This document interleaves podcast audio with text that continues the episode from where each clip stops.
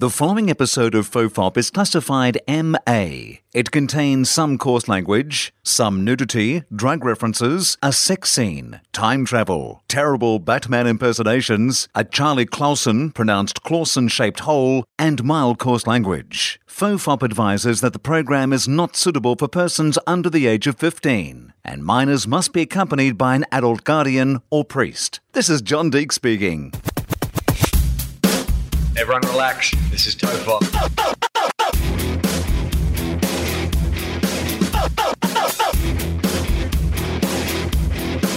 Ironically, I'm not relaxed.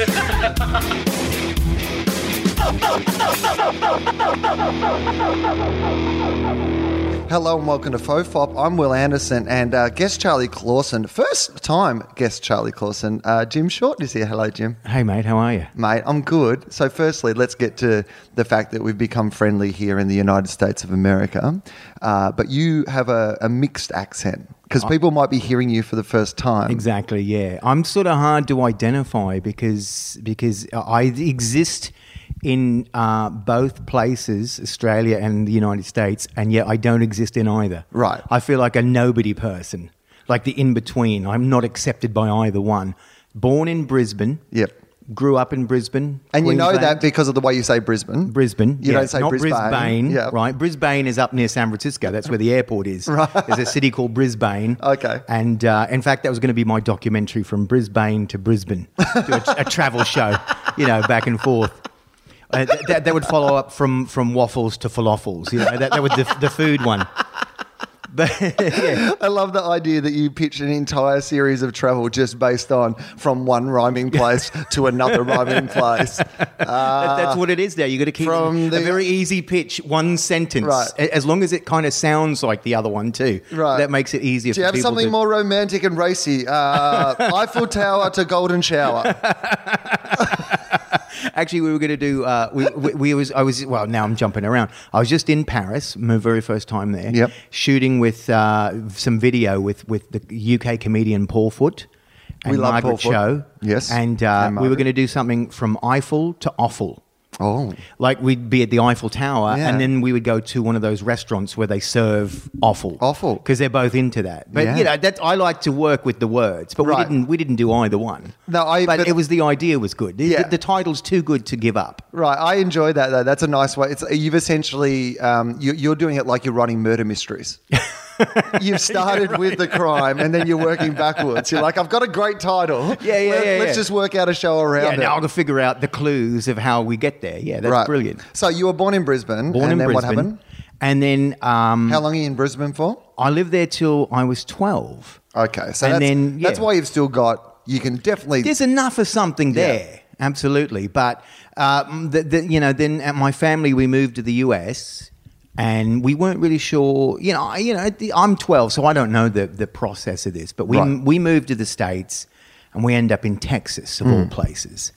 Which I know some people go, oh, they're kind of the same because they're big, wide open, Right. rugged, individualistic sort of people, but it's still Texas. It's Right. not like Australia at all, really. I mean, there's a bit of a, you know, you can find a mindset anywhere, but Texas and Brisbane are not the same. Right.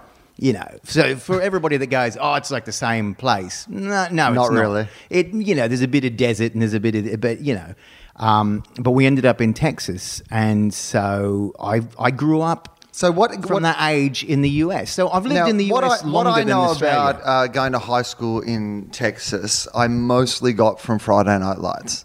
oh yeah, right. Uh, is is it pretty much like that? Well, y- yeah, it's real. It's real big football, not footy. Football, American football. It's really, it's really that. It's really centered around that. And did you play American football? No, I'm not a sports person In at general. all. I mean, that. I mean, that was one thing. Even in Australia, as a child, I was not good at the. Right. You know, I, I'd rather be inside painting or doing art. Right. You know, but That's every- probably why know- you guys had to go to Texas. Yeah, exactly. They probably kicked exactly. it. Your parents are like, "We're moving." No, I the don't- neighborhood got together. I know, right? I don't drink. I don't play the sports. Right. So Australia kicked me out. They said you're, He's you're inside bad doing art. representation. Fuck I know. off. I know, right? Get on a boat. But Fuck that, off. that was it. In the seventies, it was it was you're going to go out and you're going to play cricket. You're not Yep. going to sit in here like Right. Mm-hmm. an asshole painting. You're not going to be drawing. You're going to be out there. It really, it literally, it was that. The girls would or at least get out in the backyard and draw some pictures of play, people playing cricket. At the very least. It wa- well, school was I don't know, mate, because school there was really strict. What do you And mean? then, uh, well, it was really strict. The school, the system, and then when I came to to, to Texas, they got away with murder. I mean, now they do get away with yeah. murder, you know.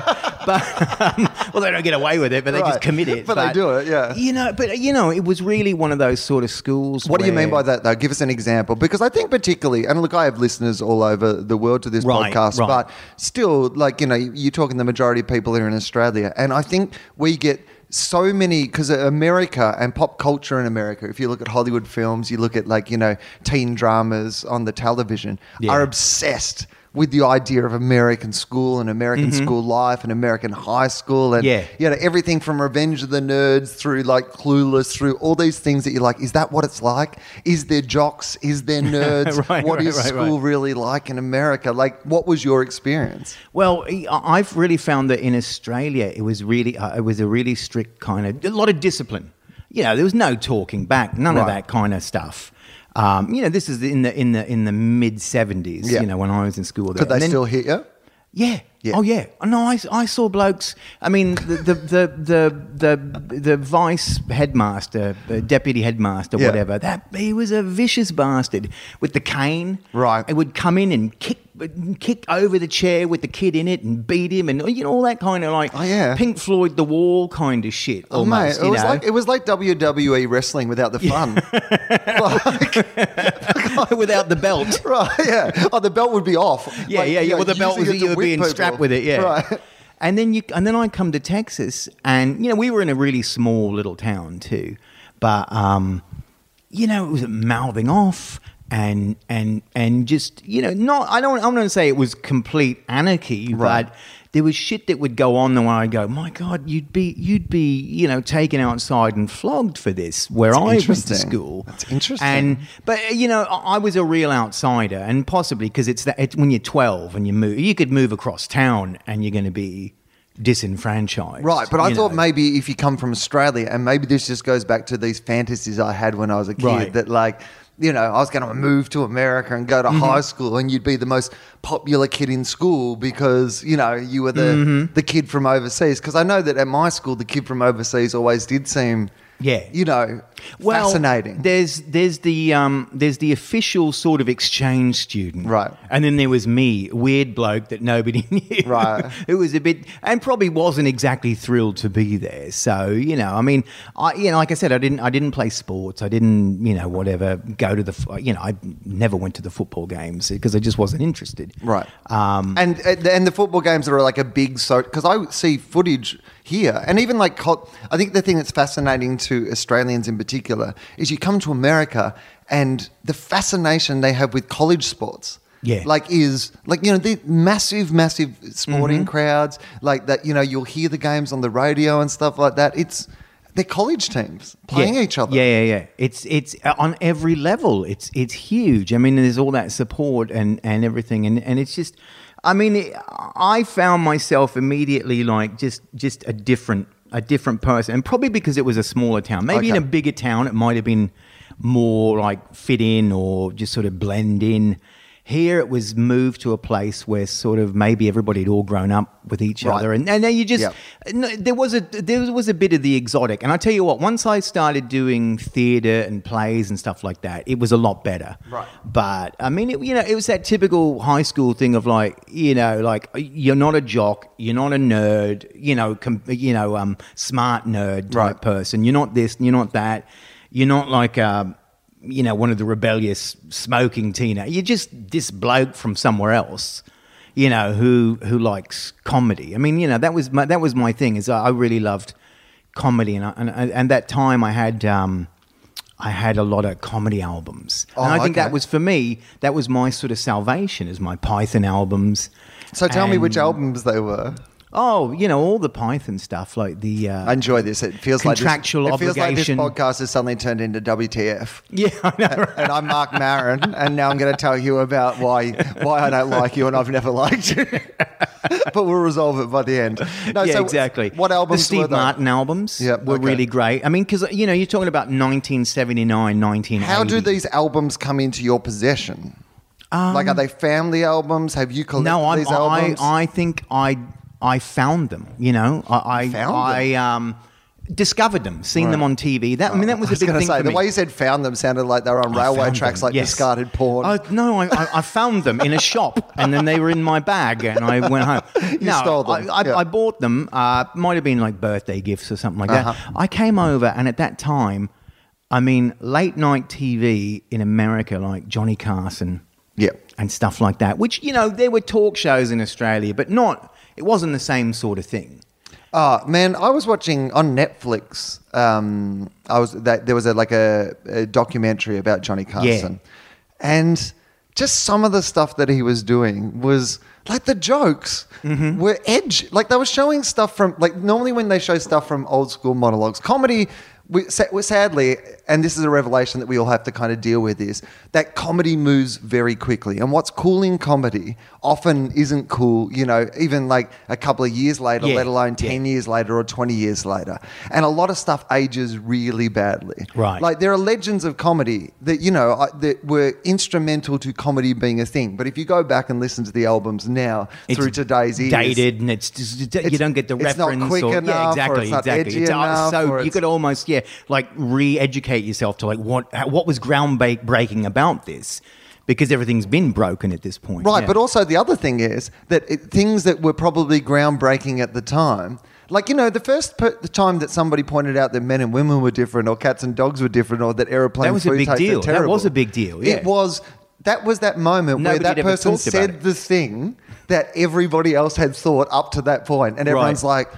But what happens is that people pick the eyes out of. A friend of mine saw Casablanca for the first time the other day, and they said afterwards that it felt like they'd seen it before. And I was like, well, of course, because every single fucking thing that happened in Casablanca has either been referenced, stolen, parodied, parodied, whatever. Yeah, Of yeah, course exactly, you've seen exactly. If you've seen "Play It Again, Sam," I mean, they basically redo it. Yeah, it's it's yeah, it's referenced in everything. Yeah, so you have yeah, you really literally have seen it before. Right. And so I think that comedy suffers from that as well, which Mm-hmm. is like, you know, as, as many people as you see, like, you know, looking at Louis C.K. now, for example, and going, I'm, you know, I want to be like Louis, you're going to have a million guys who make some of the things that he talks about hack topics in five years. Not Yes. because they were hack when he started talking about them, Yeah. but because, you know, since then, everybody, like Mumford and Sons, the band, uh, are very hated. But I think they're hated a lot because when Mumford and Sons first came through, they were the only band that sounded like that. Right. And then because they were so successful, then every second song on the radio sounded like a shitty version of Mumford and Sons. Everybody went, shit, I'm going to go get a mandolin and Right. I'm, I'm going to rock it to the top. I, I don't know much of them, but I do know that um, um, he seems to be working way hard. Right. For such a simple sound. He's into it. And you're just like, mate, just settle down a bit. But he's, he's, he's got a large head. Right. But I just saw I think the, that's what um, he's trying to do, distract from his head. distract from his he was given a bit of advice early on, which was whatever you do, distract from your head. do as much as you can to take the emphasis off Play a that gigantic tiny, ridiculous instrument really, really big. But that just That'll- makes his head look bigger. In, in, in proportion, it's like, oh, Jesus, that guitar is small, his head is gigantic. It's, um, but I just saw uh, the uh, the new Coen brothers inside Llewyn Davis, Yes. and they've done a lot of the music to it, and um, or some of the music to it, and it's really good. But they're great, you know, great versions of, of older songs arranged by T-Bone Burnett and people like that. So it makes it palatable. I uh, I am looking forward to seeing that. I love the Coen Brothers movies. Um, it looks uh, like that if you okay, so maybe it maybe it looks like this, but also I've been told a little bit of this, which is it looks like the sort of movie that if as an artist, as someone who works in the arts, that you shouldn't see if you're having a down day. Would that be inaccurate? Yeah, yeah, it's it's it's it's a bit like that. But then when isn't it a down day Right. when you're in the arts? so just go see it. But yeah, if you're having a particularly Right. down day, you know. But if it's just a normal sort of, uh, you know, regular mm, shit isn't going my way kind of day, Then go see it. That's fine. John Goodman should be arrested for stealing the movie. Unbelievable. He's just so fantastic. He's ju- he's just very good, though. He's just he's just so great, and he's been with the you know done so much stuff with the Coens. But I love that time. I, love, I mean, I love that sort of that folk music. I mean, I'm big big. Uh, I'm big into Bob Dylan and all that whole thing. But it's sort of intermeshed too because comedy was you know the, the comedy as it became you know like we were talking about came out of that as well about the folk clubs. There were always comics there. And and and it was that idea of going down to a basement and hearing something that maybe oh geez this is a bit sort of you know this is a bit a bit more truth and honesty. You know it came out of that scene as well. So but I- that, that's I- what's great about the movie. It's it's that greenwich village of the late 50s early 60s it's really right. really you can pretty- you imagine Lenny Bruce swanning in you know in a Mm-hmm. couple of years, and uh, you know.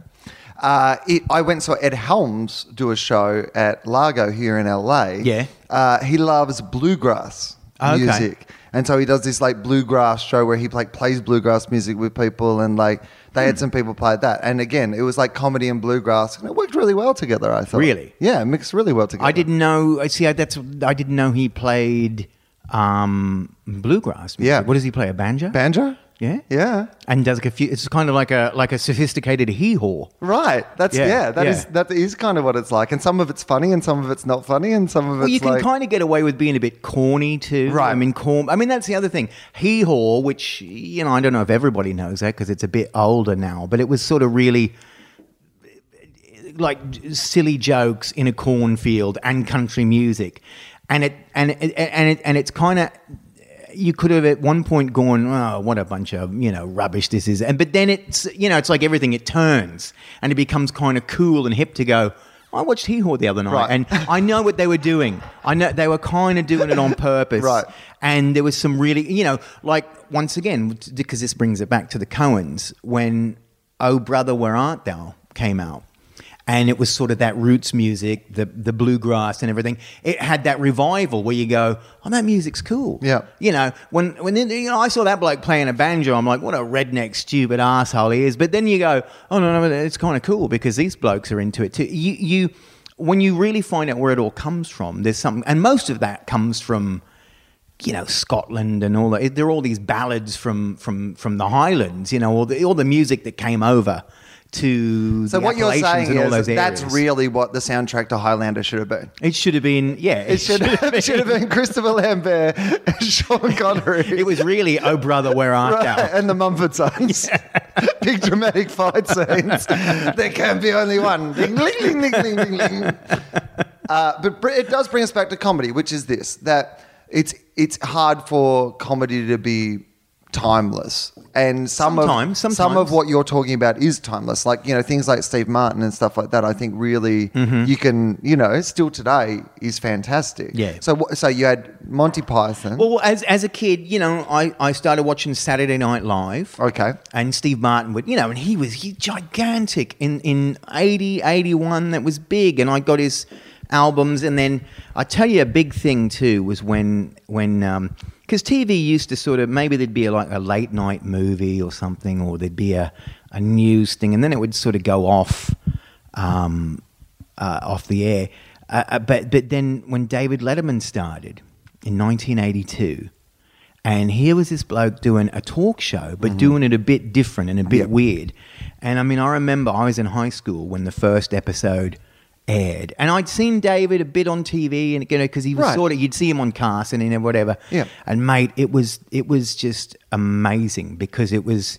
It was. It was always. Oh, you know, the, the thing was, and Johnny is very wonderful and cool, but Johnny was almost like the older show, Right. and here's like the show for us, and it really was the the younger person sort of show, and that's where I saw so many great stand up comics. Right. And I think the idea. I mean, I'd always wanted to be funny. That was something in my mind. Like growing up as a kid, me and my dad would watch a lot of British TV shows and a lot of well, you know, the huge person in the seventies in Australia was was was Hogs, Right. Paul Hogan and his show, which was great, you know. But but I, you know, in my mind, it was like, oh, I want to be funny. I don't know how this is going to ever work. I just want to be funny. And And what did your parents do? um, my dad, he was just a bit of a, you know, he did a bit of this and that. Bit you know, he that, worked a lot of jobs, a lot of jobs in Australia, and then we Was moved he over here. encouraging of you being funny? Uh, nobody's ever encouraging of you being funny. No, that's good Um, you know, sometimes you're a bit impertinent and you've got to watch your mouth. I mean, still even, but as a career, Right. It's even more like you know, especially at that time. I mean, you know, it's hard for me to even justify it now. Right. But when I saw on Letterman, they started having these great stand-up comics on there. And that was the thing, like, oh, that's what you do. You stand up and, you know, and, and there'd been stand up before. I'd seen stand ups, but this was really different people and different sort of, Mm-hmm. you know, more um, really clever and smart. Do and you, really do you cool have people. memories of who you saw? Because I, Yeah. it- I have these same experiences, probably a little bit later than you because we didn't get Letterman, you know, in Australia much until la- later. later, yeah. But I remember still, what, yeah, growing up watching these guys and names that I still. I remember like the first time I went and played at Acme in Minneapolis, like Emo Philips was on the next week, and Oh, I was yeah. like, I can't believe that I'm like playing a room like for a week. And next week, Emo Philips is going to be because I remember sitting at home as like a teenager watching Emo Philips on fucking Letterman, and that, Yeah. He might as well have been on the moon doing comedy on the moon. As far as me thinking, you know, we would Here's ever. the key. He is. Oh yeah, that's right. he, he actually is. Right, If yeah. you know emo at all, Yeah. who's a brilliant bloke, but he's he's emo, man. Right. You know. It- if you ever make a Paul Foot movie, because I know you love Paul Foot, Yes. you, you should cast emo as like Paul Foot in the future. Oh, that would, like be, that would be brilliant. Foot. That would be brilliant. Yeah. Like future Paul Foot. Yeah. yeah.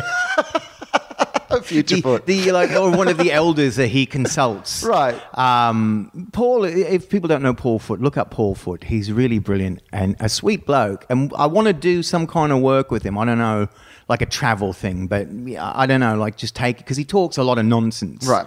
It's very brilliant nonsense, but like take him to. Um, Historical places around the United States and have him give you the history of America, Right. as done by Paul Foot. But it, I think I think uh, that's what uh, we we're trying to work on that, and, and it's maybe be a web series type thing. But you know, I saw well, Jay Leno used to come on. People Yep. forget that or don't even know that Jay Leno used to go on David's show all the Right. time, and that was really where he became. re- I mean, he'd been I'd seen him on Evening the Improv and all these. I'd seen him on stuff. But he would come on with Letterman and he would just kill it. He would just come on and have he'd have these great bits and he'd have these things that he would do every time, and it, that was huge. Even Um, the stand up they show of Leno in the Johnny Carson documentary. Yeah. Like it's funny. Yeah. Like it's really funny. Absolutely, stand-up. yeah, yeah. It's uh, yeah, well, he was one of those guys. I saw him in 1986 in uh, in a concert in Austin, Texas, and it was two plus hours, no break, and just h- hilarious, just unbelievable. You know, just just just just re- and really really edgy and Yeah. really you know not sweary or anything like that, but really just pushing it. You know, especially for that time too, which which people don't think of him that way as much anymore. But you know, I saw Bob Goldthwait on on Right. Letterman and and Jake Johannsen, who's a brilliant guy. Jake's been on the podcast. Yeah, Jake is brilliant. Ja- Jake is such a good dude and, and so brilliant. And but that's the, that's the thing. And Bill Hicks. Um, and then I got to sort of like start to work with all these people Mm. and hang out with them a little bit. And you know, because I lived in Dallas, Texas. At So how does that happen? So t- so fast forward through. got out of to- school, got yeah. out of college, moved up to Dallas, Texas, and started going to open mics. I went to my very first. I'd done some some uh, public speaking Uh-huh. in college. I was, So on the, what- I was on the speech team, and I did humorous after dinner speaking. And I always get marked down because it was too unstructured Right. and too loose and whatever. And basically, it wasn't a speech; it was stand. Up. You were doing stand up. Yeah, and Yeah. it was great because here I am about 17 years old, 18 years old, and I'm traveling around Texas. They like, you know, you'd get a hotel room, Right. a bit of spending money, and then you'd go do your speech. So it was like being on the road. And was there like was it a, a fun time to be a young person? Like, are you going out because you're too young to drink? Yes, So like, yeah. but is there mingling? Is it like is it co-educational? Are you Oh, meeting absolutely. girls? At yeah, the, yeah. 'cause I imagine there's- that'd be well, like it's college. Yeah, Right. it's everybody's around, you know. And I mean, I, I actually I don't drink. I don't drink now. Yeah. I never did drink, But never did. Um, but that that doesn't necessarily mean that you couldn't have drank, Right. you know, Okay. especially especially at that time. I'm always Although interested, maybe not so much on, on campus, Right. but yeah, anything you're looking for, you can find it if you look hard Right. enough. Right. I just wasn't looking for Right. it. but um, yeah, it's all everything's out there, isn't it? We know that. That's interesting though, because like in this country, because 21 being the drinking age, I always do. right.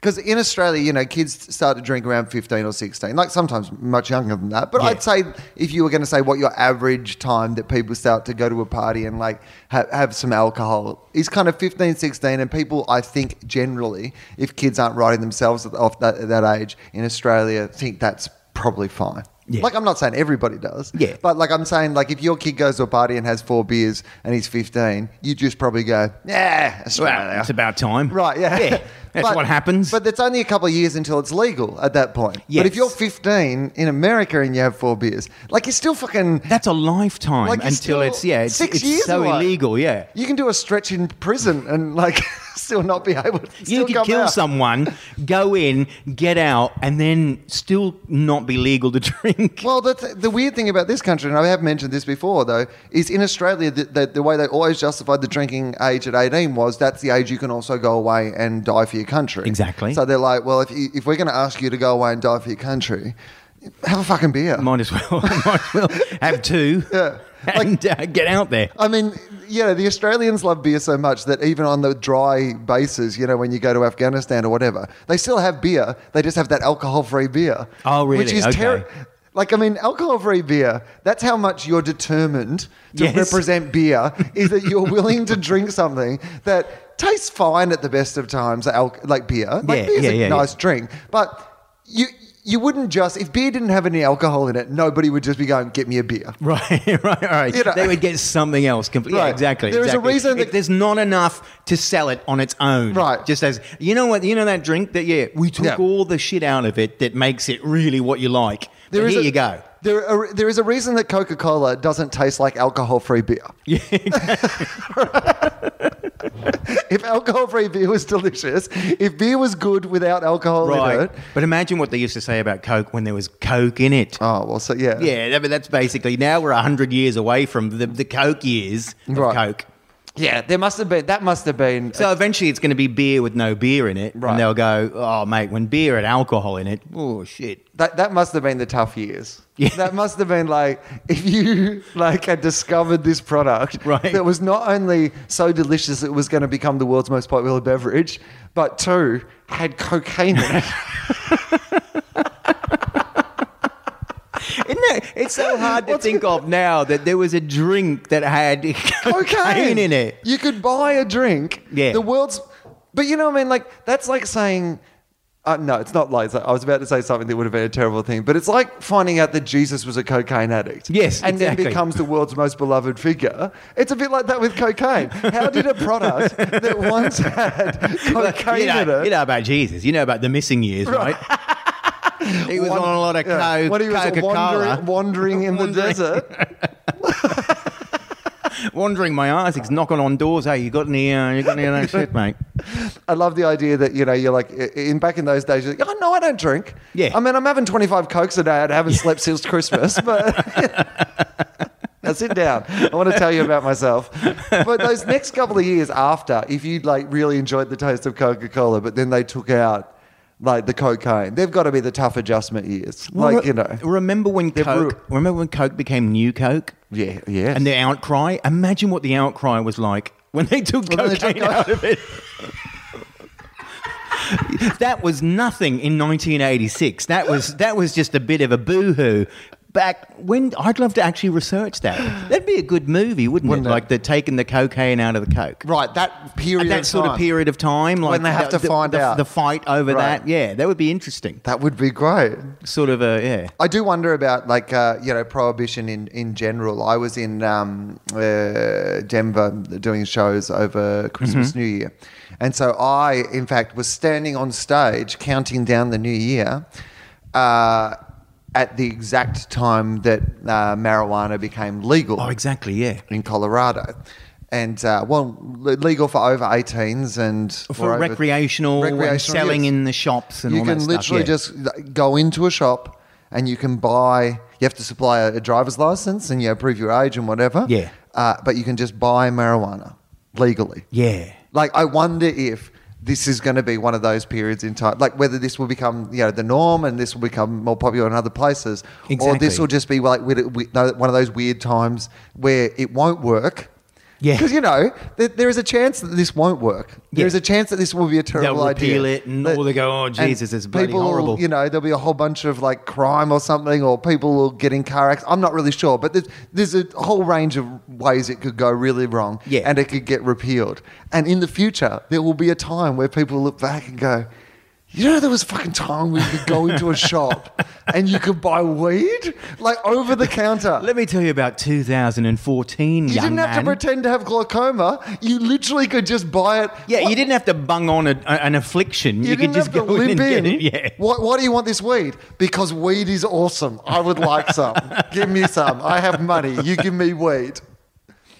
Um, The the the um all the, the footage of people standing outside waiting in line. Although the weed people sometimes are their worst advertisement. Right. Forget it because it was the I exact agree. people that you I would agree. think would be out there the- buying but, it. But also the exact people who you would never imagine would be up at that time of the morning lining up I for know, but it was like it was like weed Right. Independence Day. You Right. know, it was like it was like they were they were they, they, they, it had happened, and I don't know. no, I agree. They could, they could have sent around an email going, guys, Yeah, there's look." going to be photos. you know what I mean? Like, there's- I- but they were just let's let's not ruin it for weed. Yeah, Just, exactly. you Yeah, know let's, what? come on. Let's you know, let's put on a good face. for Just this and grab just- your suit that you used to have to wear to court. you won't have to anymore because this is legal now. Yeah, yeah. So you, you, got to wear it one last time. You have to time. wear your court suit one last time, and you have to wear it to get your weed on the first day for the photos. It's funny to me because the laws in um, in Washington State, it's also Yes. it's also I don't know if But they, they haven't- sell it. I don't know if that's come to that point yet. So I believe, from what I know, that Colorado, they both made it legal, but Colorado's the only one who's enacted it now into a way that you can actually do it. Yeah, yeah, and Like you can, um, I think there's like you know in uh, Washington State, and again, and uh, federally it's still illegal. So there's even debate about the whether feds could still it's, shut it down. But so you certainly can't do it outside. They, Yeah. You know, Yeah, yeah, yeah. Uh, well, and that's the thing too, like transporting in the airport and everything like that. But I made the joke because I, I, I like to, I like to, you know, that that that that the way the juxtaposition of stuff. Because in in Seattle and Washington State, they've basically banned plastic bags.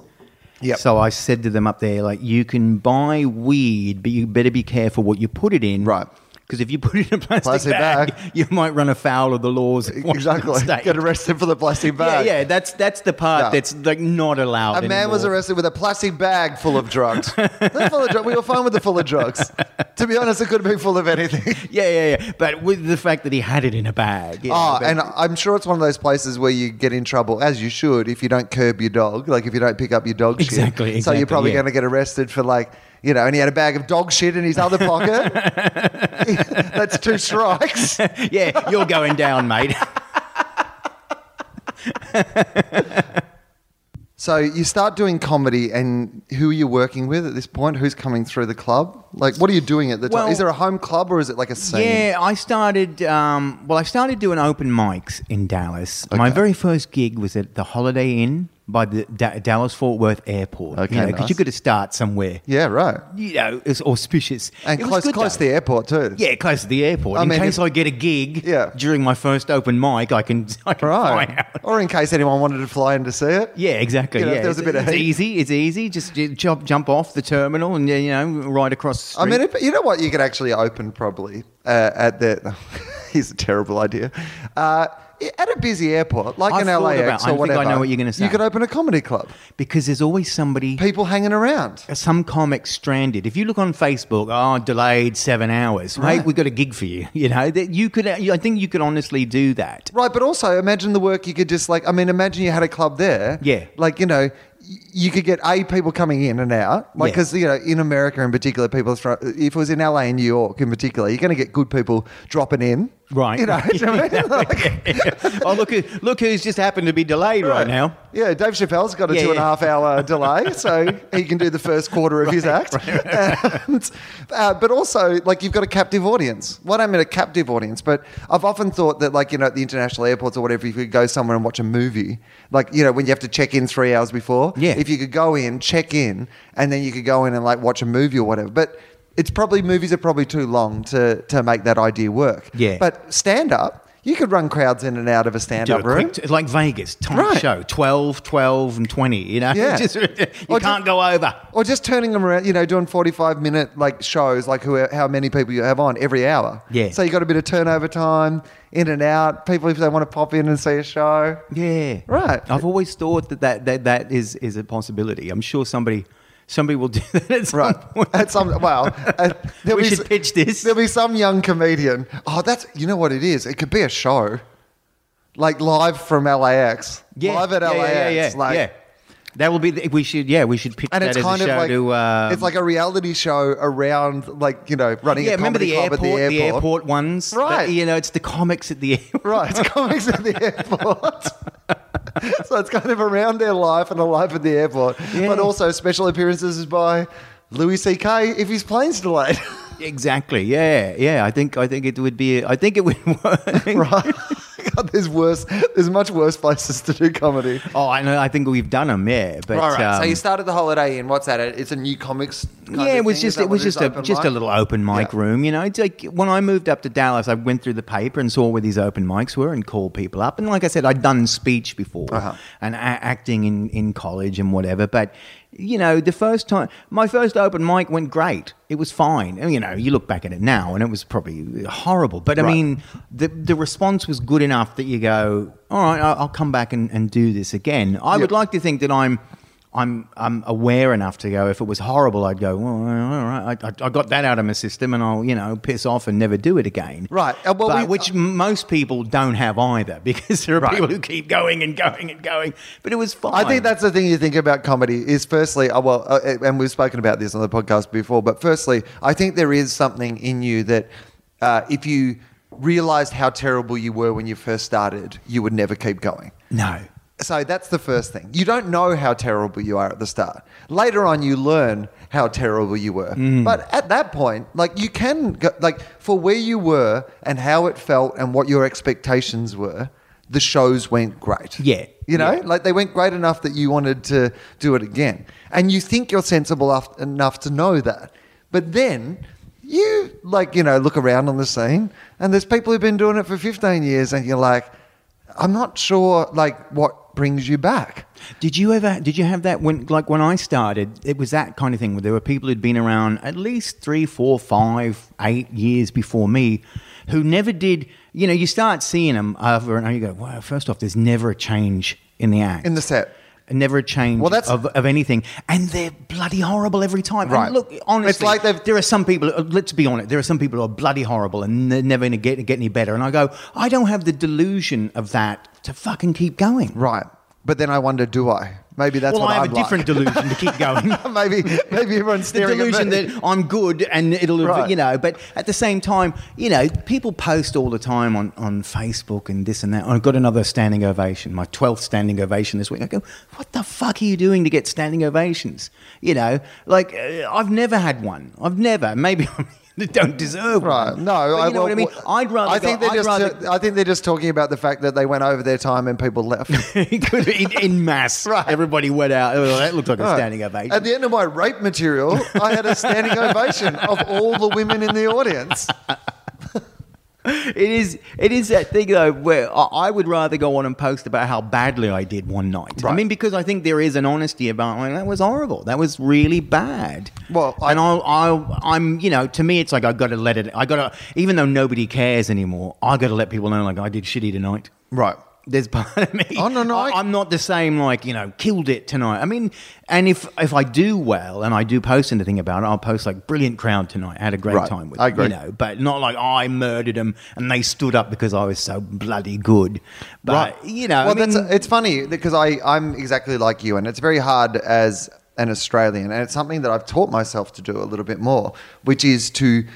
Uh, be proud of the things that I do and try to tell people about them, but then you Yeah. have to uh, temper that with not wanting to be that person. You exactly, know, exactly. And- yeah, a little bit of that person, Right, But you not, want because you need a little bit of that person because Yeah. you're not going to go anywhere if you don't have a little bit of that person. Yeah. Plus, if you're like you know, for example, I have like I have no problem with like you know promoting my shows, for example, on Twitter Mm-hmm. because what I'm trying to do at those shows is do something that is worth seeing. Yeah. And if I don't believe that the thing that I'm going to be doing that night is Is wor- worth seeing. Then I shouldn't be fucking going to do that thing on that No, night. no. So I don't have any problem with that. And in the same way as like when this podcast goes up, I'll tweet about and stuff because if I didn't think this was worth people hearing and knowing about, Exactly. then I wouldn't fucking record it. It's Well, not worth but doing. But that is that's I think that's the brilliance of it. You can be proud about the stuff that you're proud about, but these people that get on and they're always crowing about how brilliantly they did here Right. and there, and you go, you fucking can't be doing that good, or you're doing something so horrible.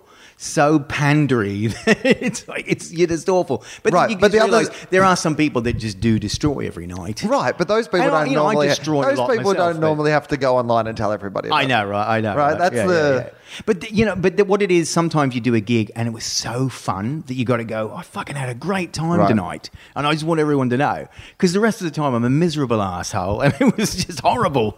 And I'll tell you that as well. But you know, you got to temper it once in a while. But I, I, I must admit that, that just on the standing ovation thing, and because I have been, uh, I always love on this podcast when it gets on to topics like this because it also calls me on the fact that I'm sure that at some stage over the last year, like I've had some discussion where I've been guilty of all the things that I berate other people. yeah, for. right, But that's what right, being a right. human is, you know what I mean? yeah, And but a contradictory bag of you know mystery and. But I'll give you a complete example of, of what I think sums up everything that we're talking about. In a, this is an example where in this like story, I am the person you hate, I am you, and it sums up me, like all in one story. Uh, at Just for Laughs this year in Montreal, Mm-hmm. my gala set went. Uh, pretty well. Like I'd really primed myself towards it. Yeah. I'd done a lot of work to get there. I think I saw you working on it, and it was Yeah. a good set. Yes. And at the end of it, I felt like it had, like, as I went into that last bit, because particularly in Montreal, they are a bit famous for if it goes really well, people will stand. Yeah, You know? yeah. And I hit that last thing, and just on the right hand side of my vision, like about, I'm going to say 40 or 60 people, like, stood. That's great. And I'm like, there's about three and a half thousand people in the room, right? So for the people at home, about 40 or 60, but I happen to be looking exactly at these people as it happens. You know, I finish my last joke, my eye goes there. They literally stand up, like, and I, like, my head turns slowly, and all I'm expecting to see is like a, well, not expecting, but all I'm just in this one brief moment as I've done this last joke, they've stood up. There's part of me that when my head, like one of those circus clowns, turns slowly around, I'm just going to see a crowd, Mexican wave like, Yeah. coming to their feet. And all I saw was no one else get involved. all I saw was 3,450 people Yeah, make a different decision.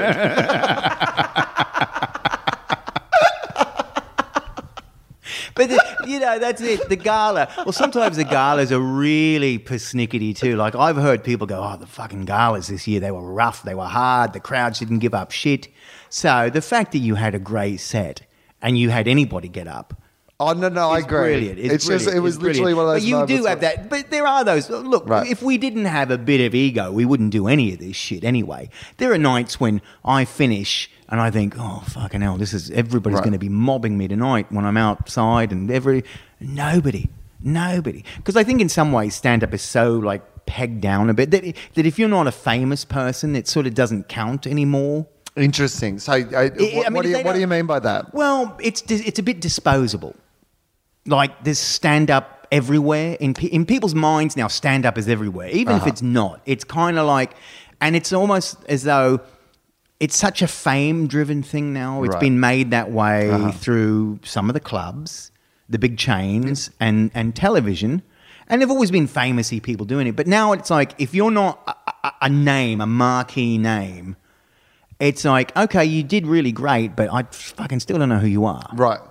So I'm not that invested in shaking your hand. You know, you know those nights where he goes, "God damn, that was really brilliant." That was, I mean, ev they laughed, everything, and then not a person speaks to you. Right. And I mean, there is that thing like I don't need people to come up and give me the affirmation, but one person looking me in the eye would be nice. But it, it- but, But what, I think I think it really is set to that point though, where it's like nobody's impressed by it because everyone's a stand-up now. So it's like, oh, you're just another fucking bloke that does this. right. That's interesting. That's in the states. I don't know about I don't know about everywhere else. I don't maybe it's just it is. me. It could just you know this is just me. no, no, no. I think that I mean, obviously here it's a lot more star driven, like the whole system. But it's you know. bec- it's only become that way in the last few years, where it really has. It's been that conscious thing now of you've got to be a name name to go. Well, But you know, and that's the other thing too. I mean, Well, I, I. I, I certainly know that because like most of the good you know, gigs I get on the road, like most of the times that I go to a great club Yeah. and do like a big, you know, full week at a great club,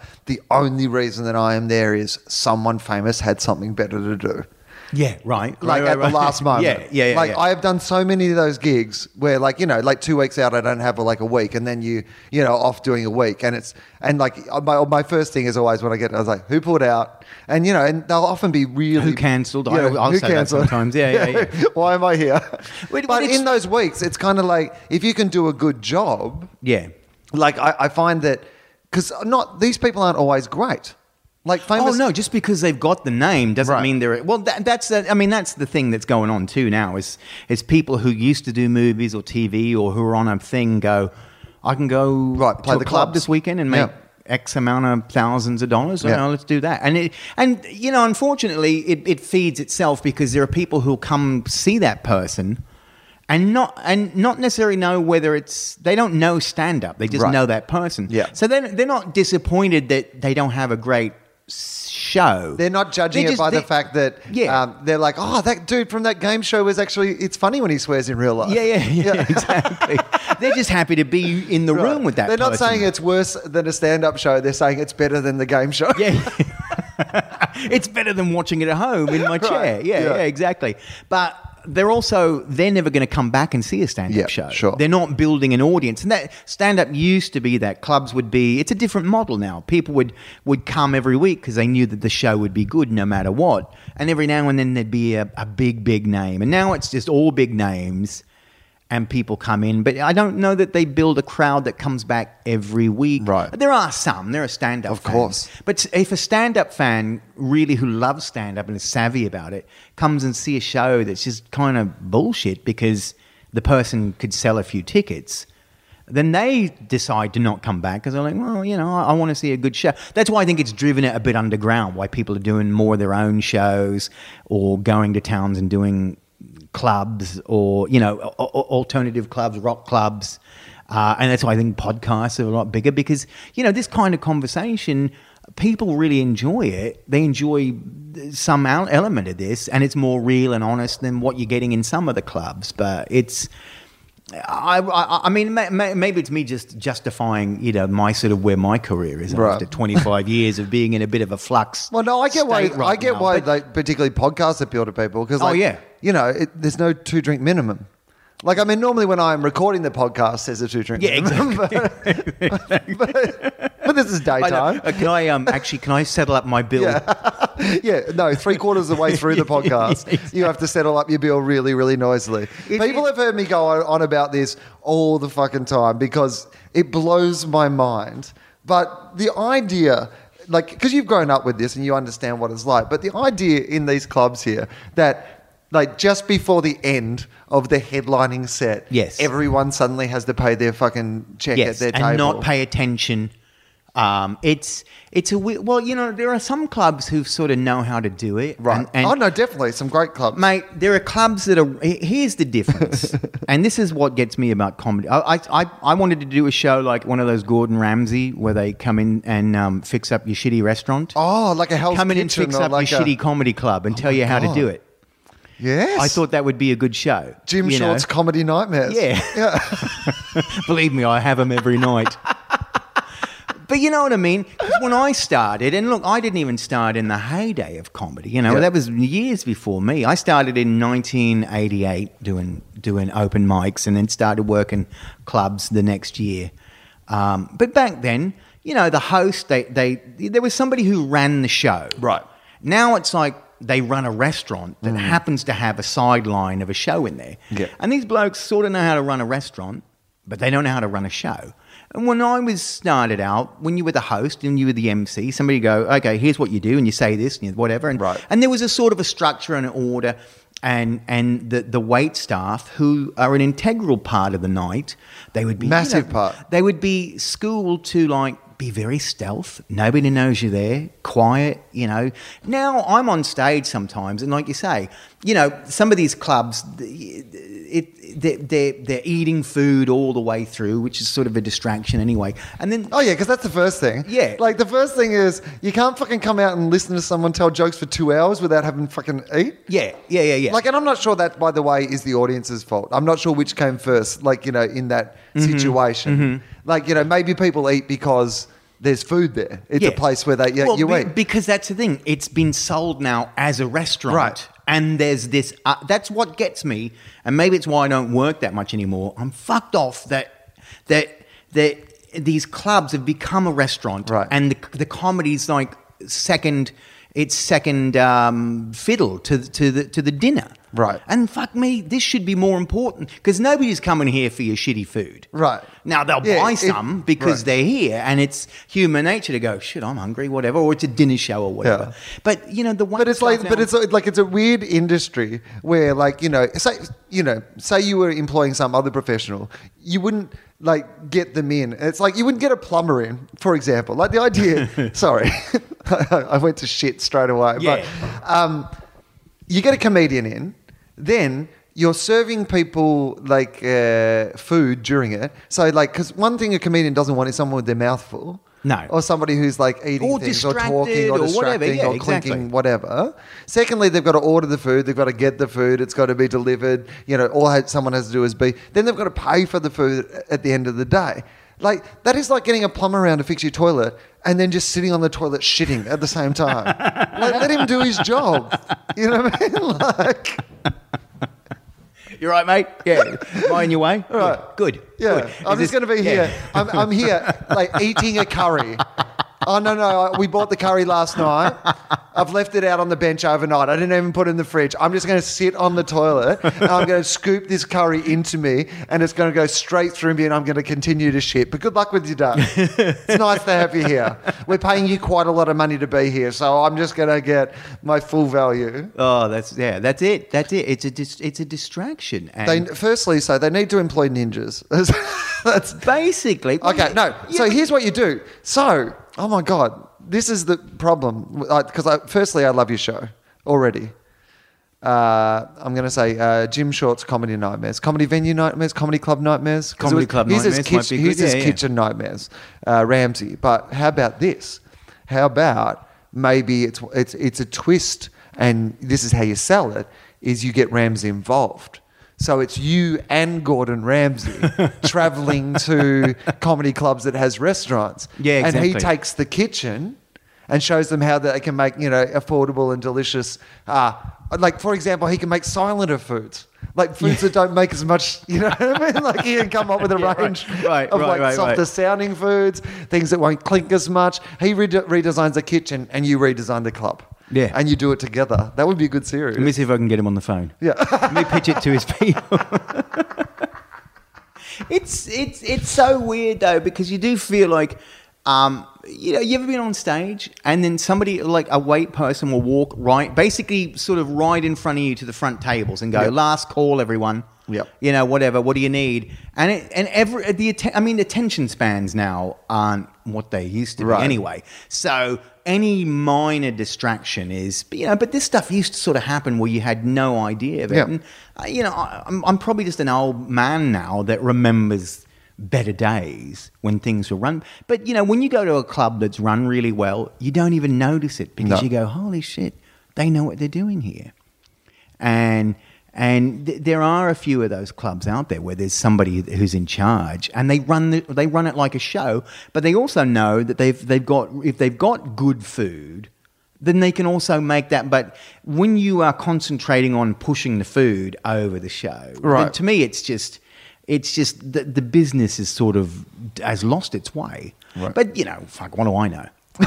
no, What do I know? You know? I agree with I mean, uh, my whole thing is like I've spent my entire day waiting for this moment to get on stage, Mm. and if I go up there and it's fucked up, not because of my fault, Right. but because of some some other, you know, the distraction in the room or whatever. I mean, I get that people eat at the movies, but the movies can't hear you. yeah, yeah, exactly. And you don't have exactly. to. But they even at the movies, they don't make you order the food in the movie. No. like you know, a sign comes up at the start and says.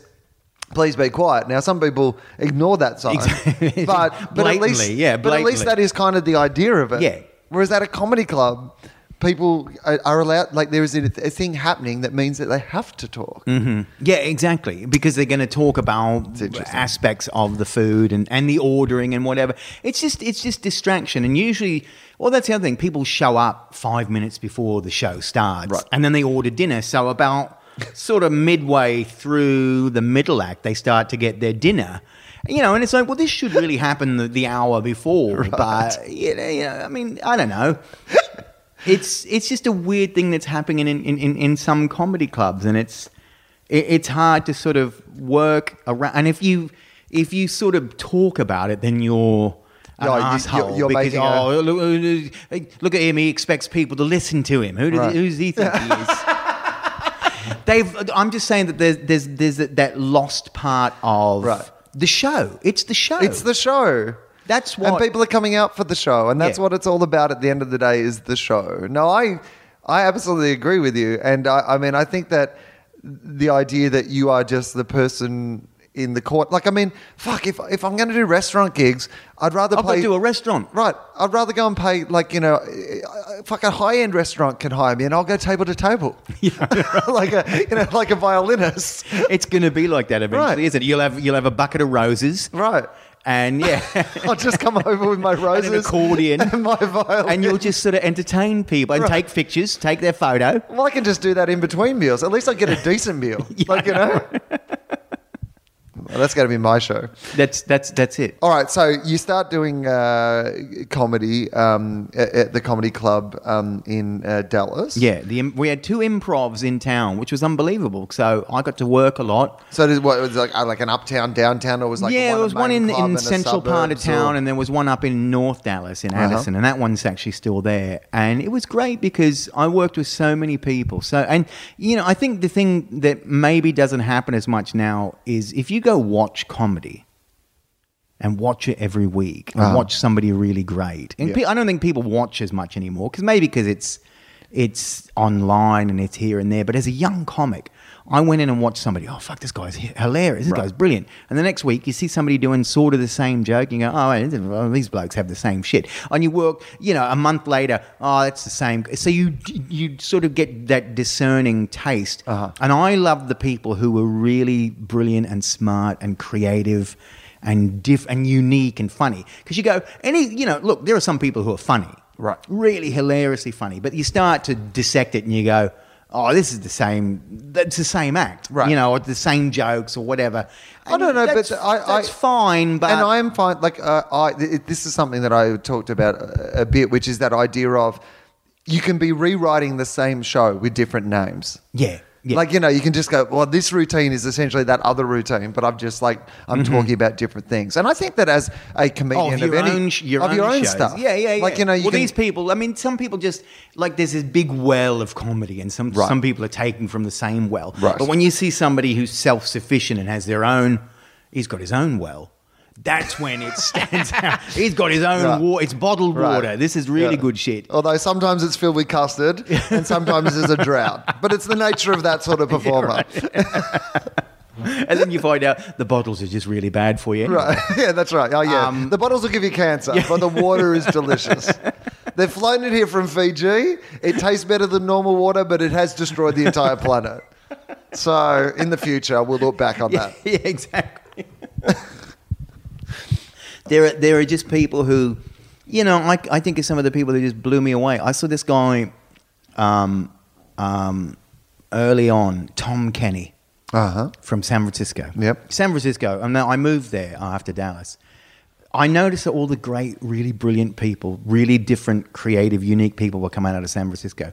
I saw this guy, Tom Kenny, and it was just like so fucking funny, so Right. brilliant. And he doesn't really do stand up anymore.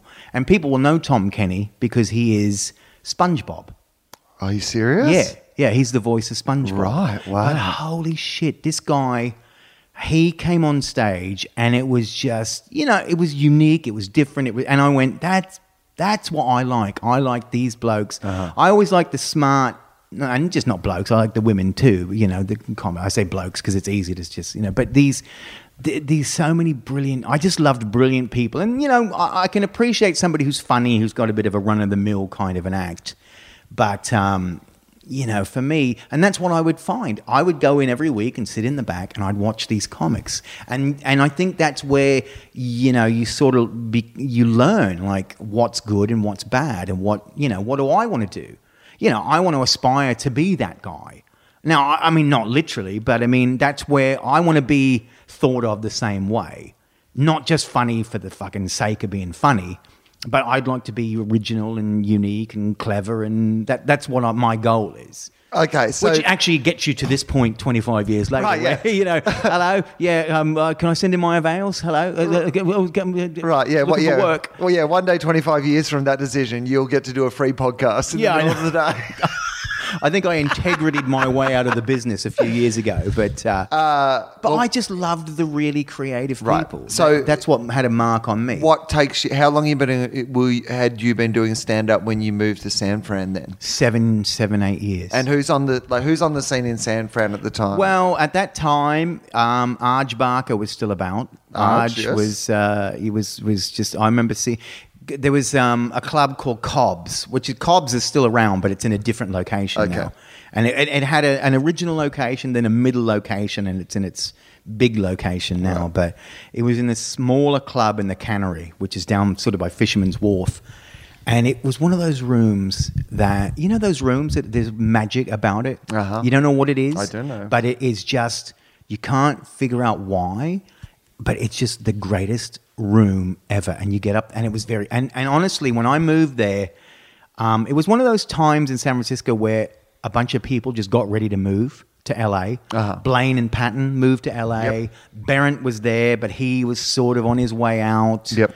And um, and Arj was sort of in and out. Arj was around, but you know, a bunch of people were moving. Arj was like, I've heard there's a country on the other side of the Yeah, yeah, world yeah, where Arj- I could have sex with half of the women.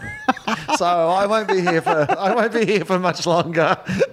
I have to go down under because I've, I've made a list. an explorer. He really is an explorer. He had a map out and like a a sextant and a, you know the compass, and he's like charting, charting like you know what. It Just uh, Every day you'd see him backstage at gigs with giant scrolls, Yeah. maps, like diagram. He'd lay them out on the table. I'm going to go here, and then I'm going to do this. Well, there were scraps of paper. right. I don't know what he used them for, but um, yeah, but Arj was, Arj was that great guy that, that was just brilliant. Just br- I mean, you know, you watched him the first time. I, the Yeah. first time I saw him was '95, and I went, "Holy shit, this kid is amazing!" Yeah. because he was a kid. He's still a kid, I think, but you know, he was a kid when I saw him. It's one of those uh, things that I've always felt quite proud of Australia in the way that that they sometimes with a band or whatever, you know, you'll hear that you know this band got big here first, or Yeah. they broke out here, yeah, here before they and. Australia was like that with Arj Barker. Yeah. Like Arj was a bigger star in Australia. Like he's become like, you know, now with Fly the Conchords and doing a few more Right, things here. right. You know, people are much more aware of Arj here now. But he was, you know, Australians, you know, and rightly so, Right. were some of the first audiences to go, no, no, this guy's like Well. I, I mean, I don't know if it's a if it's a, I don't know how you even do it, but I just know that he really concentrated on going to Australia. And the great thing about Arj is he's really prolific. Yep. He's always working on something. He's always got, even if it's sort of in the middle of being ready, you just look at it and you go, holy shit, the creativity in this bloke Right.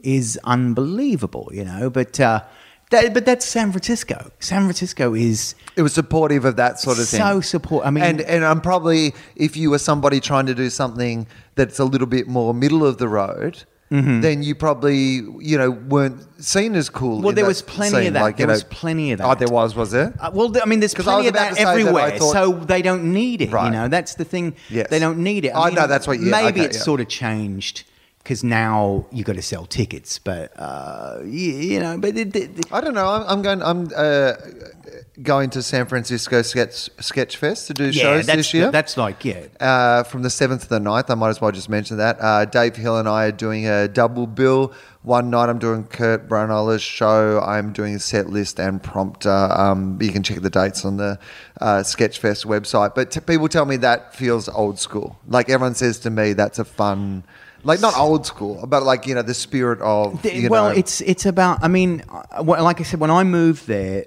at Cobb's, there would be a Monday night showcase and a Sunday night showcase at the Punchline, Uh-huh. and then around about ninety six or seven, they decided to go Monday, Tuesday, Wednesday showcase at Cobb's. Uh-huh. So, mate, this is prime um, stage time at a brilliant club Yep. that has a brilliant comics working there all the time. And I just happened to be there at the right moment when Yep. there was a bit of a gap and people had moved away. And so there was so much stage time available. And that's when I think I learned how to headline because I started to do sets Monday.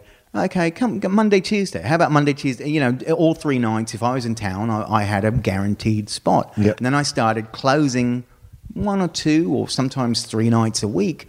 And man, you learn how to be on stage. Right. And these are, you know, it's 180 people or something like that in the room, 195 maybe, it, when it's packed. So it's really intimate and you learn to just talk to people. Right. And that's, I mean, I'm a small room bloke, you know. I mean, some people now, they fill airplane hangars and thousands of people. And that- that's not comedy to me. That's just, No. that's, you know, that's broadcasting. that's- yeah, exactly. That's, you know, um, Hitler at Nuremberg. Right. You know, it's just people chanting because they've been, you know, led to believe that this is what they've got to go do. I really like a small room of people and just, you know, that's. Oh no, no, I agree with you. I won't mention the the comedian because this was a, uh like a you know a bitchy-ish uh, conversation I was having off air. But uh, there was a particular um, UK comedian who's like part of. I don't know if you know in the UK at the moment there's a big comedy boom, Is and there? people are part playing you know off the panel shows off TV. People are becoming big stars. Mm-hmm. Yeah. and you know playing stadiums. Like as uh, like I always think you can find a nice. You can find like, and then you tour with Margaret, so you'd know this is to be true. Yeah. Sometimes you can find a nice theatre, you know, maybe it's like a thousand, fifteen hundred, that still feels like an intimate comedy club. Yeah, exactly. Well, But- it's a theatre. Because It's it's, got a that theatre. feeling. It's Yeah, designed exactly. for that. Yeah. But like, once you get over like, you know, a couple of thousand, in almost any room, you're not giving some of those people a great experience. Once you've got a video screen, Right. It's sort of I That's don't know, what man. comedy's It's just, meant to it's be. just well, there's, you're just yelling at people, yelling over them. You're not connecting to. But also, how do you, yeah, connecting. And like the, the best comedy is that moment where there's connection. And that said, I saw Billy Connolly when I was 17 in a room that had three, it was a theatre, but in a Yeah, room, yeah. a 3,000 seater, and we were right up the back when I was 17, and I couldn't have felt like he, I felt like he was talking straight to me. So I think that's, if you're, that's the uh, but that well that's you're the that power of the good, person right. that's the power of the person isn't Right. it and uh, you know but just because Connolly can play 3,000 doesn't mean that everybody should everybody play should exactly but that's you know look But also, so what I was uh, uh, just going to say, like that intimate experience is th- there was a comedian who was uh, doing a trial show, like a trial show, trying new material Oh, at the Hammersmith Apollo. Right. Just because he's so famous that he can sell that many tickets to like, you know, a trial yeah, show. yeah. But I was like, A, you're not doing comedy a favor because these are people who like would ordinarily, if they want to see you try something, could go try it in the rooms, try it on the scene. Mm-hmm. Yeah. But also, that's when, how you learn to talk to people and write good jokes is in a small room. Yeah, like because otherwise you're just writing Yeah, yeah. stadium jokes, and stadium jokes aren't good jokes. No. like there's a reason that Chris Rock, when he goes in and tries new material, reads it off a piece of paper in a tiny comedy club, or Seinfeld goes to a tiny club, Yeah. comedy club, or Louis goes to a tiny, you know, because that's where you need to work on these things, and that's when you have those genuine connections with people. But that's what we've lost. We've lost that small mentality of like it's okay to go into a little room and talk to people. Right. Now it has to be fucking look at this massive sellout, gigantic. But that doesn't make it good.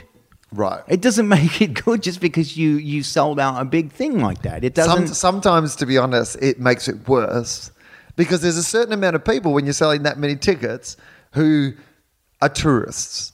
Right? Well, that's what that's what I mean. like you know they're not yeah. there for you to be able to they're the ones who start going well i went to your concert and you did this and you're like that's what i've always been doing Yeah, yeah, yeah, don't, yeah. don't blame me because i finally got on your radar Yeah. no, but people like want i to, they want to appreciate control i it. appreciate you've come along but this is what i've been doing forever Yeah. Well, but that's that's what happens too when you get gigantic. Right. Is sometimes people feel. You know, ownership of, of, of somebody as well. Like, well, you don't do what you like, but you know, that's the thing as an artist. You do all kinds of shit. You know, you talk, whatever. But these people want one thing, or and and once you're in a giant situation like that, you really are. There is there's no connection. Right. There's no, and to me, that's what it's all about. That's what, to me, the biggest thing about stand up is is connecting. Well, Even if it's connecting in that weird way where they're like, I don't fucking know if I like this. No, no. I get it's it. still a connection. You know, it's like having a genuine experience Yeah. No, so I didn't get to do it this year, um, uh, but in previous years have done well. The, the year before last, I did nine weeks at the Sydney Comedy Store, and I just do four shows. Yeah. So it's like an hour show, like seventy minutes.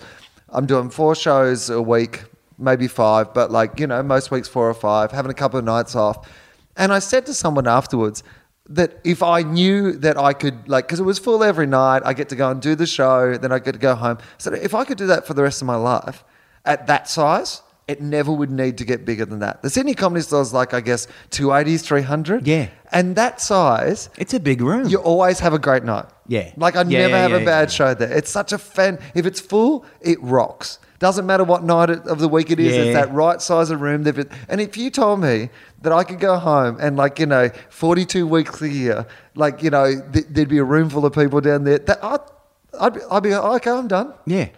Well, I'll, that's uh, what you I'll sort just of stay got here. I'm not going on the Yeah. road anymore.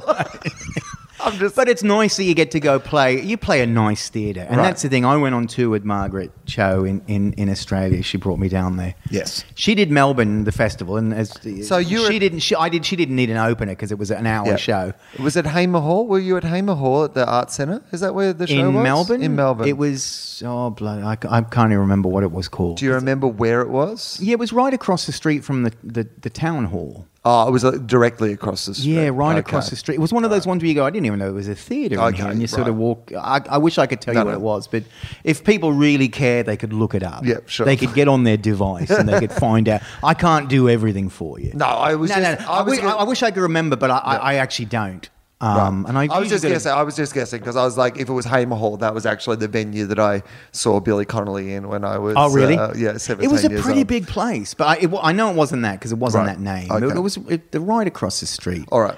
So, uh, so tell me about your experience doing Well, it was things. great, and you know, look, I've I've done a handful of shows in Australia. People, th- you know, that's the, we've talked Right, we on other shows there. about yeah, people must have- think because we're comics from Right. Australia. People think I started there, but I started in America. Well, the fact even that we like end up doing shows together because people are like, "Well, you guys are both Australian, Yeah, right?" yeah, yeah, yeah. yeah, I mean, we'd never met before. I know, right? here, but, sure. th- you know, there's but, there- but but people just assume. But I, you know, I can't get on stage in Australia anywhere. It's just it's been impossible for me to even do just sets in some Right. places. You Uh-huh. know, so I get to go over there and open her shows, Brisbane, which is my hometown, and then um, and then we did it in Perth. And then we did the Enmore Right. in Perfect. Sydney, which Brilliant. is pretty, pretty. It's I mean, amazing. you know, I'm look, I'm just the opening act. It's not. Ah, I'm not a- over that's a- my that's a- part of that's a great But to venue. do that is pretty. the Rolling pretty Stones cool. played there. Yeah, I I always like that kind of thing, like you know th- those sort of venues where people do that sort of stuff. But it was great to, you know, that's nice theatre type stuff. But but you know, I do clubs. You know, I, I'm just a club guy, and I, I like that. And I like that sort of that intimacy and connecting with people and. And, and it's just sort of you just it's more real sometimes you know but you see people in stadiums and doing stand up and you go well I hope you're making the money and everything because it's not going to last Right. you know, you're not going to be doing this shit. People don't play stadiums forever, Right. You know, but there's good like like when you say Billy Connolly, I saw Billy in San Francisco right before I left and moved to LA, um, 2008, and wasn't as big of a place, but it was still pretty big, Yeah. pretty big uh, hall theater. Holy shit, I loved it because I'd never seen him before. never seen him on stage, and wasn't as familiar with a lot of his stand up, but just fucking hell, just I think might have been one of the best shows I've ever seen in my Right. entire life. Yeah. this bloke just comes out and starts talk, and like you said, it's like he's talking to me. Yeah. And that's what, you know, to create that intimacy, even in a bigger place, I mean, that is this, and this bloke, he's just powerhouse. So Powerhouse. I've seen him a lot over the journey. He was the reason that I first started doing comedy, and uh, you know, uh, among my favorite comedians of all time, not necessarily my favorite, but among my favorite Mm-hmm. comedians of all time. Um, but definitely the reason that I do comedy. Like it would not have happened if I had not yeah. gone and seen Billy Connolly that night. I just had one of those experiences where I sat in the room and I was like, whatever the fuck this is, I need to I be want in on it. in this. I want in on this. Seriously, I just Well, had that insight into that. Like, and I, I would have done whatever. Had can I ask this? Go, Had you ever thought about being funny? Were you funny? I mean, was that was that in your mind anywhere? Like, I love making people laugh, Uh, and yeah. you saw that and you went, "Oh, that's the key." Yeah. Or were you thinking that already? Oh, no, no, no, because I, I didn't even know what stand up was. Really? Like, I grew up on a farm. My dad's a Yeah, farmer and yeah, his yeah. dad's a farmer. Like, we had two TV networks. Like, you know, I didn't know what stand up was. Had you done any acting or anything like that? So- or so you you were in that Yeah. mindset. Yeah, I'd done like drama and stuff at school. I was, but I was like, I was really into like drama and like acting, that sort of thing. Yeah. And I was, but I was also really into sports, like really into sports and like Yeah. quite a good Well, Australian course, footballer. Because look at you, look at you. I wish people could see the difference between us because you know you're, not you're true. the You're no no no. I'm just well joking, built. Yeah, no, you're a big I'm, bloke. I'm You're like overbuilt. a- you I could- was. You've uh, got a good Australian rules footballer's body. You'd be, you were just in the wrong country. I know, right? Your parents moved you away because of the art. I couldn't bounce the ball. I was so horrible at sports. You know, I, I've, I've joked about it. I was a, I was a pale, pasty-faced, book-reading child that blossomed into a pale, pasty-faced, out-of-shape book-reading adult. but it's just, but that's the thing. That's why I. That's why I wondered, uh, you know, whether that was like it's such a revelation when you saw Billy. Like, oh, that's what I could do. Right. Because I honestly did. I, like I said before, I sat there with my dad, and we would watch. I mean, this is the stuff in the seventies. You, you would watch Benny Hill. And the two Ronnies and, and Paul Hogan and this and I loved people that made made people laugh. That's what I really loved. And in somewhere in my mind, it was I want to be funny. Right. And it was when I saw stand-ups on Letterman. That's that was to me. You go, oh shit, you you, you just get up there and you do it. Because I'd been doing stuff with groups and try to you know let's all get together and rehearse, and fucking it never works unless you've got four or five dedicated people like yourself, which I could never find. But I love that that you saw Billy, and that was when you went. I I, I want I want this. I was like, I definitely want to be around it. I still, at that point, didn't know that I want. Maybe at that point, I knew I wanted to be a stand-up comedian, but I didn't really know what that was. yeah. Um, because I went away to university and studied something else, and then came back to comedy. Okay. But I still think I, And honestly- ever since that moment, like I remember, I, I just think, oh yeah, no, I, that's what I there probably wasn't much of a scene like Oh, there open wasn't. mics and, and, and everything like that that you could go do. I mean, in the I didn't even States- know that was a thing. Yeah. First time we went to see like uh, you know stand up comedy was uh, Jimeoin, uh, who you might know. No, you ever heard of Yeah, Jimeoin? Yeah. yeah. Um, and he w- we'd seen him on the TV. We caught the train down from the country. It's like a three hour train ride, Mm-hmm. and we got to the venue. Like it was like an eight thirty show. We got there at like seven. Yeah, Like we yeah. needed fake IDs because it was like a over eighteen show, and we've got there at seven. You know, for the comedy show. We just thought it'd be Jimeoin, and it wasn't. It was like you know a lineup of other acts and Mm-hmm. like a headliner. Jimeoin was headlining. Um, so I had no idea what it was, Yeah. but I re- remembered it at high school. I'd done all like the plays and stuff, and I'd always liked to be funny. And I was a terrible actor, and I've never acted since. I've not. I Oh, really? Yeah. But I was kind of considering doing acting just because, like you said, I was like I liked being funny, and I didn't know Well, that's was the that's another the thing you think it. of. You go, Right. you want to be in front of people. I'll act. Right. It's the go-to, and then you realize, like, oh no, well, yeah, I don't want to act. I want to go talk to people. I want to I want to connect to people and make them laugh. But also the other thing that it, it like appealed to me, and I've thought about this a lot since then, and it's still a trait that I have a big part of, and sometimes it gets me in a little trouble. Is from a very young age, right up until now, I have been completely disrespectful of authority. Well, particularly what I consider to be unearned authority. Yeah, you know, people who think they're, you know, and so I, would always have run-ins with teachers and stuff, and Yeah. comedy was always the way of you could un- usurp authority Yes. without getting in too much trouble. And Mm-hmm. that always appealed to me. And when I first started doing comedy, the, the comedians that appealed to me were these people who was like, I love that Billy Collins was saying all these things. Like there was 80 year old women in the audience laughing at him because he was just so funny Yeah. that he could un- call everyone a fucking idiot and Yeah. this person when this was what was wrong with this. And I was like, that appealed to me. And they were the comedians I liked, the ones Yeah. who were like, these people are being disrespectful of everything that you know people in that say way that you. that, that needed to be said. Right. It wasn't disrespectful just for the sake of I'm No. being a cranky old fuck. I'm telling you because this is fucking the way it should be. Right. And how the fuck have we lost sight of what is right and wrong? Right. That is to me. That's what comedy's always supposed to have been. That that kind of that weird, strange person who looks a bit different, going, "You're fucking open your eyes. Yeah. This is all bullshit." What are you all thinking? Yeah. Like the person that George Carlin turned into. Yes. That's what comedy is. But- That's what I always think of it is this old guy with a ponytail yelling at a cloud. how fucked But- up they are. But look at but now everyone. People don't want to be told that everything's fucked up. That's Right. the hard part of comedy now because it's the commerce part, which is look that's always existed. Uh-huh. But Of in course. clubs and whatever, you can't be up there going the shit you watch on TV is bullshit. The fucking music you listen to, fucking the gov. People don't want to hear that anymore Oh. because they Don't well, they? Because I've just written a whole show that's pretty much like that. So I really No, hope they do. Well, if they've come for that, yes. But if they just got free tickets because Right. they listened on the radio, No, I agree. Or the club called them up and said, "Hey, do you know fifty people? Oh, good, you're all going to the comedy club." Yeah. Those people don't want to listen to it because they don't. They don't want to be challenged, and we've lost that somewhere where people come in. And and I mean, if you, you look, if yeah, if you go do your show exactly, if you if people have come for you, but I find like on Friday night, everyone's worked all day or done whatever and they've come to see some show and you're up there fucking yelling and not even yelling but i mean telling them what's wrong they're to go fuck this shit.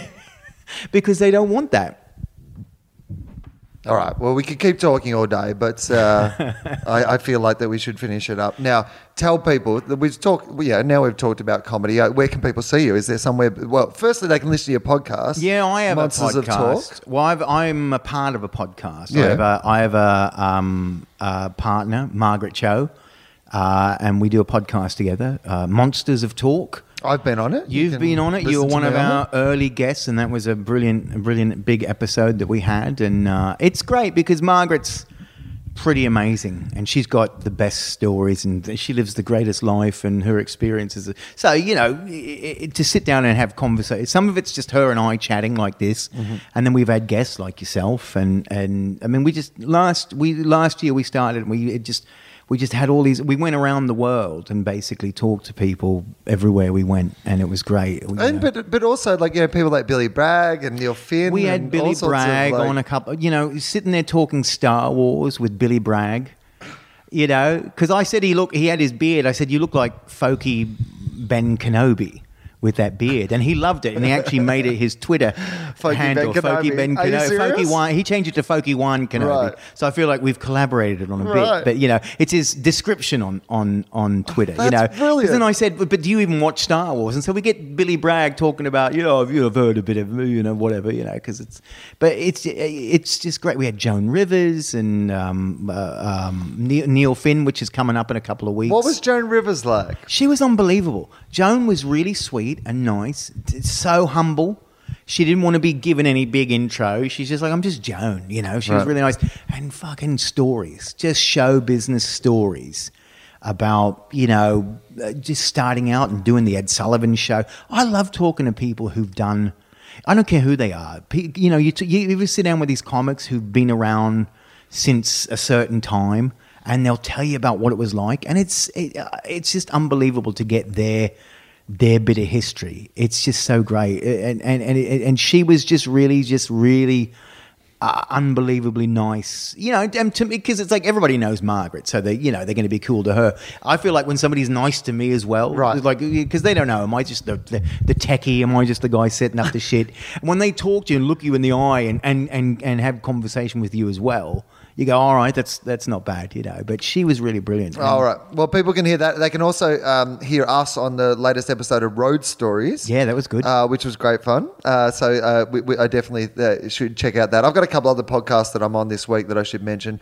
Uh, I'm on the Crab Feast. Well, last uh, week's episode of the Crab Feast uh, with Jay and Ryan, and Ryan's been on this podcast before, and Jay's going to be on it soon. Um, that was just so much fun, and their fans online are amazing. Like the feedback you get from people, and like the fact that they all got online to say good day. And so hopefully some of them are, listening to the podcast now. They said they were going to. So uh, big shout out to you guys if you've come over from the Crab Feast. That was um, brilliant fun to do. And also I'm on a, a podcast, uh, a more serious one, talking about my career and stuff. Uh, Media Week Australia. Um, uh, I caught up with James Manning when he was over in LA. So I'm talking about Gruen's plans for 2014 and a whole bunch of other career stuff. So if you're interested in that, you can check it out the Media Week Australia podcast. Where can people find in, information about you so they know where they can find you do gigs and stuff? At Jimmy Shelter on uh, yeah, that's Twitter? me on Twitter at Jimmy Shelter. It's Is like the best It's like the? Stones Gimme Shelter, but it's with a J. And is that the best place for people to find Yeah, you? that that that, and um, you know, I got videos and, and Where can people find those? On YouTube? YouTube slash Jokeslinger or YouTube slash monsters of talk. We've got some that are specific. Like I've taken clips from the some of the episodes and animated them. Oh, really? And they're really kind of cool. Yeah. Oh, that's amazing. Yeah, yeah. I've taken little bits and pieces of of uh, audio clips of us. The Star Wars thing with Billy Bragg, I animated that, and uh, the Wilco guys and Paul Foot and some of the people. So we've, Oh, that's got some amazing. animations Oh, well. I'll, have to, I'll put a link to that on the Oh, cool, Facebook yeah. page and stuff as well when this uh, episode goes up. Um, uh, I should mention, speaking of animation, uh, people have seen uh, maybe the James Fosdyke poster that for the new Willuminati tour. Uh, I had this guy, James Fosdyke, who does all the art for the podcast and stuff. He's a really brilliant comic book artist, and he did my poster last year for my tour. Oh, cool. And this year he's just done my new poster, and uh, 102 or something of people were able to. So basically, we asked for, I'll show you the crowd scene in a minute, but. Um, we asked people who are fans of mine who wanted to be on my poster this year Oh, yeah? to send in uh, a picture. And so, what basically what he's done is he's drawn them, like animated them. They're all Uh-huh. in the poster, like with my haircut, like as this kind of like Oh, cool. army. So, if you are one of the people who sent in a photo, you might be able to spot yourself in the new poster. The tour is coming up really soon now. So, um, Adelaide, Brisbane, Melbourne, and Sydney. I'll be at the Enmore, the beautiful Enmore Theatre. Sydney is selling really, really fast. So, if you want to come in Sydney, I'd get, I'd get in for that quick. And Adelaide's not that far away. So, um, if you're in Adelaide, uh, the if you want to see the what I like to call the worldwide debut of the new show. Basically, just means it's going to Adelaide first. Yes. but you know that sounds more. But you got to kick it off. You got to make it like it's the first, Right. The first time. Yeah, I'm coming fucking at you, Adelaide, and you're going to get to see some jokes that won't make it till the end of the tour. Yeah. and I think that's important. You get to see those beloved characters before they're killed off in early episodes. Yes. Uh, Jim, this has been an absolute pleasure having you here. We'll have to do it again sometime. Yeah. Thanks, mate. Cheers, mate thank you